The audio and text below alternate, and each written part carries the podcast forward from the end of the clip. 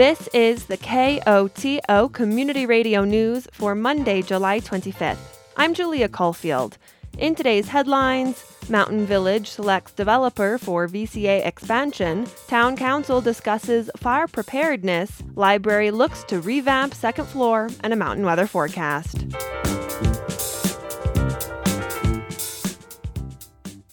But first, Telluride lost a member of its community over the weekend. Michael Ray Davis was found unresponsive in his home in Telluride on Saturday evening. He was 62 years old. The cause and manner of death is under investigation. Crippin Funeral Home will attend to services. Davis is survived by his mother, his siblings, Sue, Ron, and Rick, his children, Simon, Chelsea, and Molly, his four grandchildren, and his wife, Lori.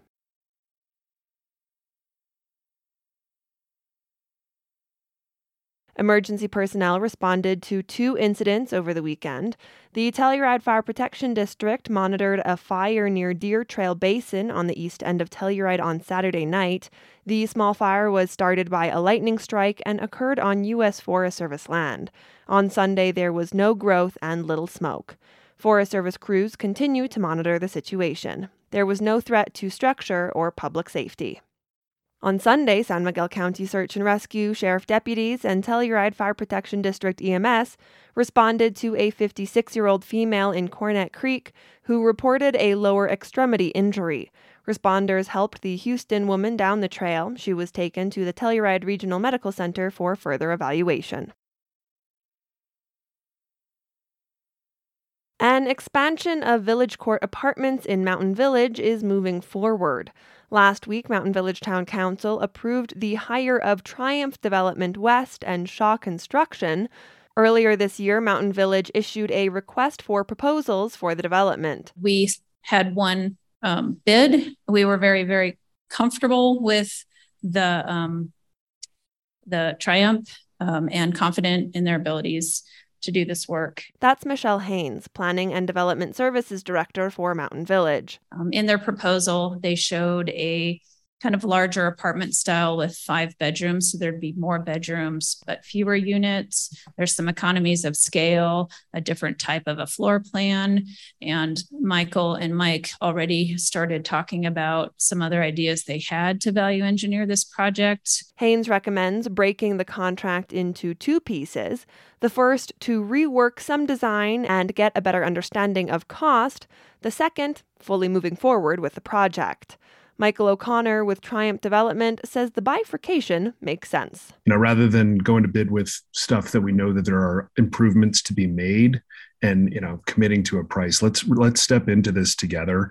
Um, let's go through uh, an initial phase one and uh, really you know, take your programming goals and and at the same time your budget goals and, and, find a way to get closer to what your budget allows and uh, and step into that with a pre-construction phase one, and then uh, once we've you know nailed down a lot of the details of that, then sign a contract that would be the you know the committed amount that that, that the town is um, committing to, to to build the project. Mountain Village Town Council unanimously approved hiring Triumph Development as the firm to construct an expansion on Village Court Apartments in addition to VCA, Triumph Development is also working with Mountain Village to construct over 30 units of affordable housing in the meadows. What would it look like to evacuate San Miguel County in the case of a wildfire? That was the topic of conversation at a fire evacuation tabletop exercise earlier this summer. The exercise included the Telluride Fire Protection District, San Miguel County Sheriff, Mountain Village Police Department, and Telluride Marshal's Office. Last week, Mountain Village Chief of Police Chris Broady provided Mountain Village Town Council with an update on how the discussion went. A few of the things that just comes up, especially, you know, and, and I know everybody hates to hear this, but our plan is it depends. Broady says in the exercise, they looked at a theoretical fire south of Mountain Village headed in an eastern direction. One of the things that we came up with and, and was so important for Mountain Village is that we did do a staggered evacuation. I mean, if we do a whole IPAWS, everybody evacuate town immediately, that's where that our worst case scenario for everybody is. Everybody gets in the car, gets on the road, and then we sit and we'll look at each other. He says a large reason for the discussion is muscle memory. You get in the room and you talk to all these people and you get to know everybody and you say, if this happens, this is what we're going to do. And if that changes just a little bit, then we still have that muscle memory and that decision and those parameters that we're going to function around. Broady says the main goal is to get households prepared before evacuation becomes necessary. The solution to this problem is not evacuation. I mean, it's mitigation, it's hardening the homes, it's, it's doing all the pre work to get ready for this. And, and I mean, I, and I've talked about it. Somebody else just brought it up the other day. There's a video out there somewhere of a fire that's kind of rolling through the, the forest and it gets to a pre a, a mitigated area and it just lays down and it just burns through the grasses and it slows that fire. And yeah, I mean, there's ground fires and all that, but um, those those are our best hopes, I think. But Mountain Village Town Council member Pete Duprey has concerns about local government's ability to respond to a potential fire. I think we've seen in a number of situations where communities were let down by their public officials, and I don't want to be in that camp. For Council member Marti Prohaska, she believes focusing on that mitigation piece is where elected officials can do the most good. That is where we can do something now. We cannot exercise out every single possible scenario and have an exact point by point plan for every single potential catastrophe. And I understand that. You still train, you still prepare, but you cannot possibly you know have a detailed plan for every single scenario that might exist because they're innumerable right however what we can do is continue to support the projects that we've started and kind of ramp those up which include fire mitigation we've just hired a new forester mm-hmm. and that's how i think we need to truly be supportive supporting our community is in the mitigation realm and let the professionals do what they do in figuring out the evacuation plans. Mayor Laila Benitez adds preparing for wildfire is a dynamic and uncertain task. There's no shortage of what Paul and Chief and others are doing to really look at scenarios. It's just there isn't a quick answer of, well, we can bore a road, you know, from here to Silverton quickly. That's just not one of our options. So we're going to have to go along this this path to do these exercises. And I know it's frustrating and no one wants to hear, by the way, we chose to live in the most beautiful place. It also happens to come with inherent dangers. Mountain Village's wildland fire plan information is available at townofmountainvillage.com under the Community Resources tab. Individuals are also encouraged to sign up for Code Red emergency notifications at sanmiguelcountyco.gov. As the Wilkinson Public Library was getting back into full gear after a COVID induced slowdown, Director Sarah Landeryou explains they saw some trends. We're really noticing that people needed a place to be, a place to work, a place for quiet, but also a place to have conversations and, and do some work. There have also been changes in how people use the library materials. Not a lot of people have a player that can handle a disc with the hole in the middle. So we are finding less and less and less use of CDs, audiobooks, and DVDs for that matter as people move into the streaming. One data point Landeryou points to is in the first half of 2019, people checked out 27,000 DVDs. The same period this year, that number was down to about 8,000. It's like a 67% drop. Because of all those shifting uses, the library is planning to redesign the second floor to better meet the new increased demand for space and decreased demand for physical items. So, we're going to try to accommodate both of those things by creating some cozy nooks, more places for people to work, let in the natural light, and really take advantage of the great space that we have upstairs with the windows and make it more accessible for the collection, easier to browse, easier to find things, and just make it in general a much more inviting, welcoming space for our patrons. Landeryou hopes the collections on the second floor will be more accessible.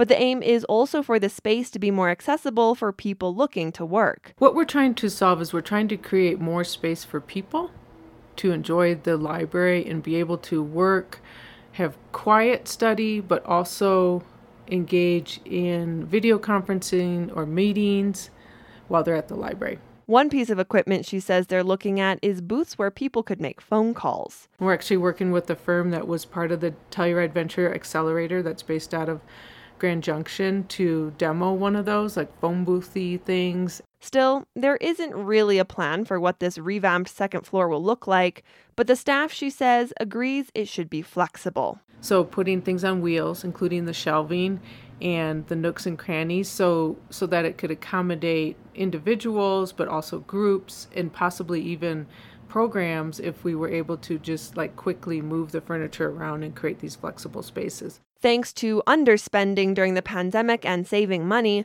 Landeryou says the library is able to set aside between $500,000 and $750,000 for the project. The library, she explains, plans to develop a more formal timeline and process later this summer and bring the community in.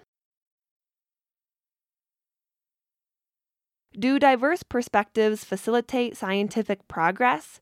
Is innovation helped or hindered by differing viewpoints? A panel of scientists will explore those questions at the summer's final Telluride Science Town Talk on Tuesday evening. The conversation will feature mathematician Karana Burke, chemist Dontari Stalling, and Telluride Science co founder Peter Solomon. Acclaimed journalists Judy Muller and George Lewis will moderate. The talk will explore how hot button issues of inclusion, diversity, and opportunity affect the world of science and how classrooms and labs can be accessible to all. The discussion will be outdoors at the Telluride Depot on Tuesday, July 26th at 6:30 p.m. The event is free and open to the public. How better to celebrate Colorado's birthday than a trip into its great outdoors? In honor of Colorado Day and the 146th birthday of the state, Colorado Parks and Wildlife is offering free entry into all Colorado state parks. CPW notes with free entry into the parks, individuals and families can partake in water sports like boating, paddleboarding, and swimming. There's wildlife and wildflower viewing, hiking, horseback riding, climbing, and biking. The department notes costs associated with individual activities are not included in the free day. CPW also reminds individuals to recreate carefully and asks people to remember to leave no trace, be careful with fire, and always be bear aware. Free entry to Colorado State Parks will take place on Monday, August 1st, in honor of the state's 146th birthday. Mesa County Clerk Tina Peters has been arrested. Authorities say she violated her bond conditions while awaiting trial on election tampering charges. KOTO Scott Franz has more. Peters was indicted in March, and a judge told her she could not contact anyone in her election office while the criminal case was ongoing. But according to the Grand Junction Sentinel, Peters sent an email to elections officials in Mesa County this week saying she was pursuing a recount after losing her race for Secretary of State. The Sentinel reports a judge issued an arrest warrant for Peters Thursday, alleging she violated her bond conditions. Peters turned herself in to police in Pitkin County. She was released from jail after posting a new bond. Peters faces 10 felony and misdemeanor counts stemming from her handling of voting system hard drives. She made unfounded claims of election fraud, a central theme of her failed campaign for Secretary of State. I'm Scott Franz at the state capitol. The Bureau of Land Management recently started rounding up wild horses on land between Rangely and Meeker in northwest Colorado. The ongoing roundup, or what the BLM calls a gather, was originally set for September, but BLM officials announced in June they were moving the event up two months. The BLM cited the poor conditions of the wild horses and the high numbers of horses roaming in the 190,000 acre Piceance East Douglas herd management area. The federal agency is seeking to remove 1,050 horses from the area. But wild horse advocates say the horses are not in poor condition and that cattle are causing more problems on the range than the horses. For Rocky Mountain Community Radio, Aspen Public Radio's Halle Zander reports. Earlier this month, a small group of scientists and wild horse advocates flew with the nonprofit EcoFlight over the rugged landscape southeast of Rangely. EcoFlight brings policymakers, journalists, and advocates up in the air to view problems from a broader perspective. In this case, the passengers wanted to get a look at the wild horses before the BLM began using helicopters and horseback riders to drive and trap them. Delia Malone was on the flight. She's an ecologist and serves on the board of the Sierra Club's Colorado chapter. She's been evaluating habitats and endangered species on the western slope for decades. And so I have something of a rather intimate knowledge of what's impacting the landscape and what's impacting the health of the land. And she feels wild horses are part of a Western identity. Wild horses exemplify the West, they are the spirit of the landscape. And BLM is set on destroying that spirit. The BLM estimates nearly 1,400 horses now roam in the herd management area. But the agency determined in a 2021 environmental assessment that there should only be 135 to 235 horses in the area to maintain an ecological balance. That document gives them the authority to conduct this gather operation. But Malone disputes whether the BLM's limit of 235 horses in this herd management area is appropriate and questions the need to remove wild horses from the land. In my opinion, as an ecologist, the impact that wild horses have on the landscape is minimal. Erik Molvar was on the EcoFlight plane with Malone. He's a wildlife biologist and the executive director of Western Watersheds Project, which works to protect Western lands from what it calls, quote, the destructive effects of livestock grazing. After the flight over the management area, Molvar said horses are not the problem there. The livestock industry commonly scapegoats wild horses for rangeland degradation that's actually caused by cattle and sheep. And it's not just the livestock industry, it's the Bureau of Land Management, Chris Maestas is a spokesperson for the BLM's Northwest Colorado District. He didn't speak to the claim about the BLM scapegoating wild horses, and Maestas pointed out the BLM has to balance the wild horse population in the herd management area with other uses, including oil and gas wells. You have resource development, you have recreation, you have other wildlife animals. Um, and so you have all these decisions that the BLM has to take into account and come up with the best decisions for the land. But Molvar, with the Western Watersheds Project, says cattle are harder on the environment than wild horses. The cattle, in particular, concentrate uh, along the lush bottomlands and near water. They, they have a disproportionate impact, a disproportionate forage removal right along the streams, right along the valley bottoms. Molvar says horses are similar to elk and bison in their grazing. They're not concentrating in those riparian areas. They're spreading their impacts across a, a variety of habitats. They're wide ranging. They, you know, they use steep country. They don't avoid steep country the way cattle do. Regardless, the BLM's environmental assessment says adjusting livestock use in the herd management area was outside the scope of their analysis.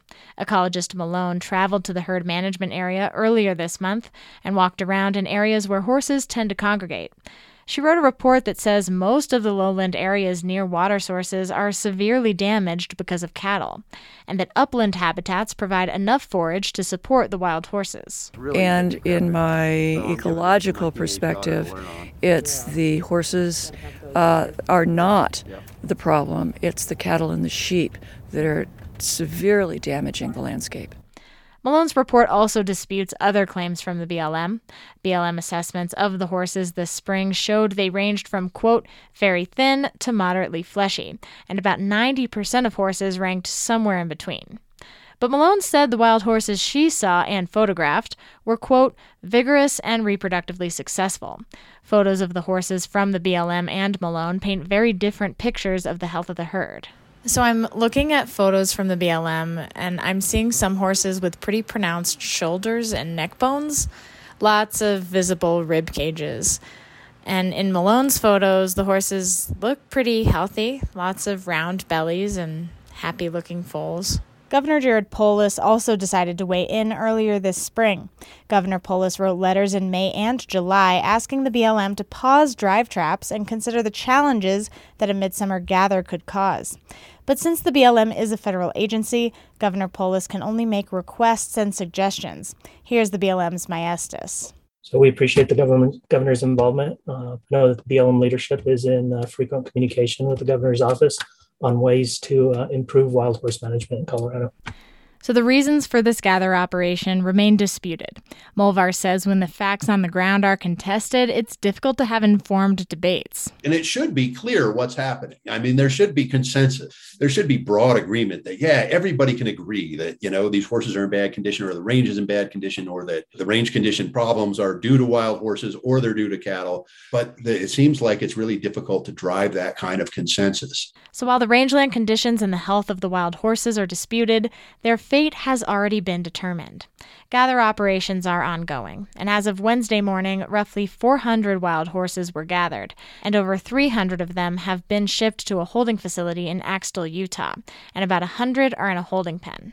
Some will be sold or adopted, others will be boarded long term, and some will be sterilized and released back onto the range. But the BLM says that rates of adoption and sales of wild horses have historically not kept up with the growth of their populations. So many of these horses will live out their lives in confined grazing areas. Halle Zander, Aspen Public Radio News. The National Weather Service forecast for the western San Juans calls for showers and thunderstorms tonight, with mostly cloudy skies and a low in the mid 50s. Tuesday, showers and thunderstorms are likely with a high near 70 degrees and a low around 55. Wednesday, there's a chance of showers and thunderstorms with a high around 70 degrees and a low around 55. This has been the news for Monday, July 25th. Thanks for listening. If you have a story idea or a news tip, call the news team at 970 728 3206. And now, personal commentaries. Hi everyone, this is Claire from Telluride Chamber Music. I just want to tell you about a fantastic weekend of concerts we have coming up on July 29th and 30th. For the first time ever, we have a quintet of musicians from the renowned New York Philharmonic coming to Telluride for an amazing weekend of music. The weekend will feature three different events, which offer something for everybody. On the evening of Friday, July 29th, we're holding our first annual fundraising gala at the Telluride Historical Museum. The evening will include an exclusive concert, the chance to meet and chat with musicians of the New York Philharmonic, champagne and appetizers, and the auction of an original art piece by Bruce Gomez. All the proceeds will go to Telluride Chamber Music and to bringing more brilliant year round concerts to the Box Canyon. Tickets can be purchased at For families and kids of all ages, there will be a free concert and workshop of Prokofiev's Peter and the Wolf on Saturday, July 30th, 2 p.m. at the library. This is such a great piece where the story is narrated alongside the music and each instrument represents a different character.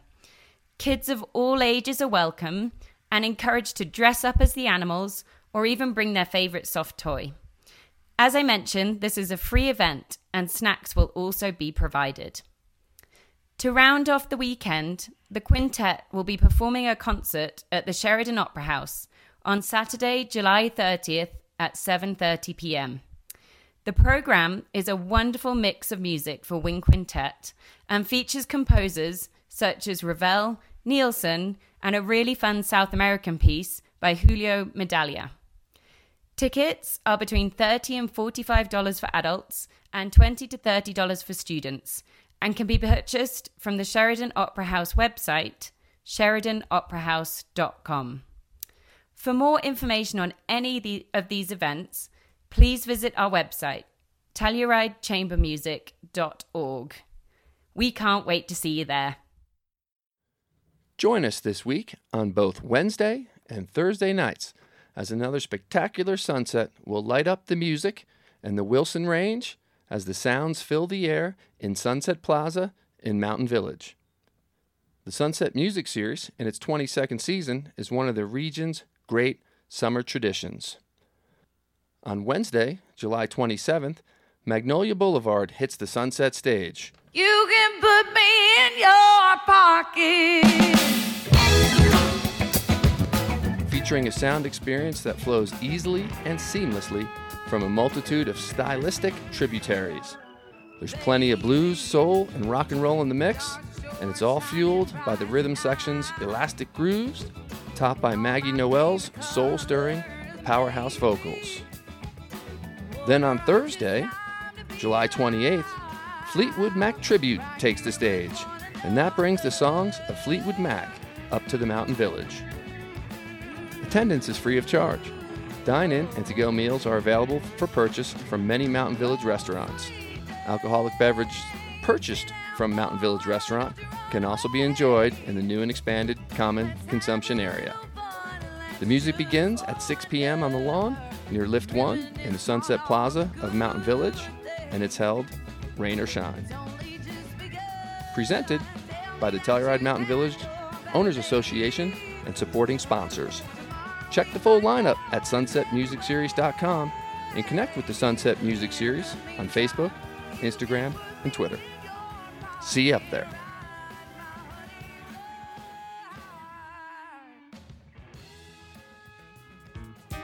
Opinions broadcast over KOTO are those of the speakers. You are also invited to express your views after the news or on Access each weekday at around 4 p.m.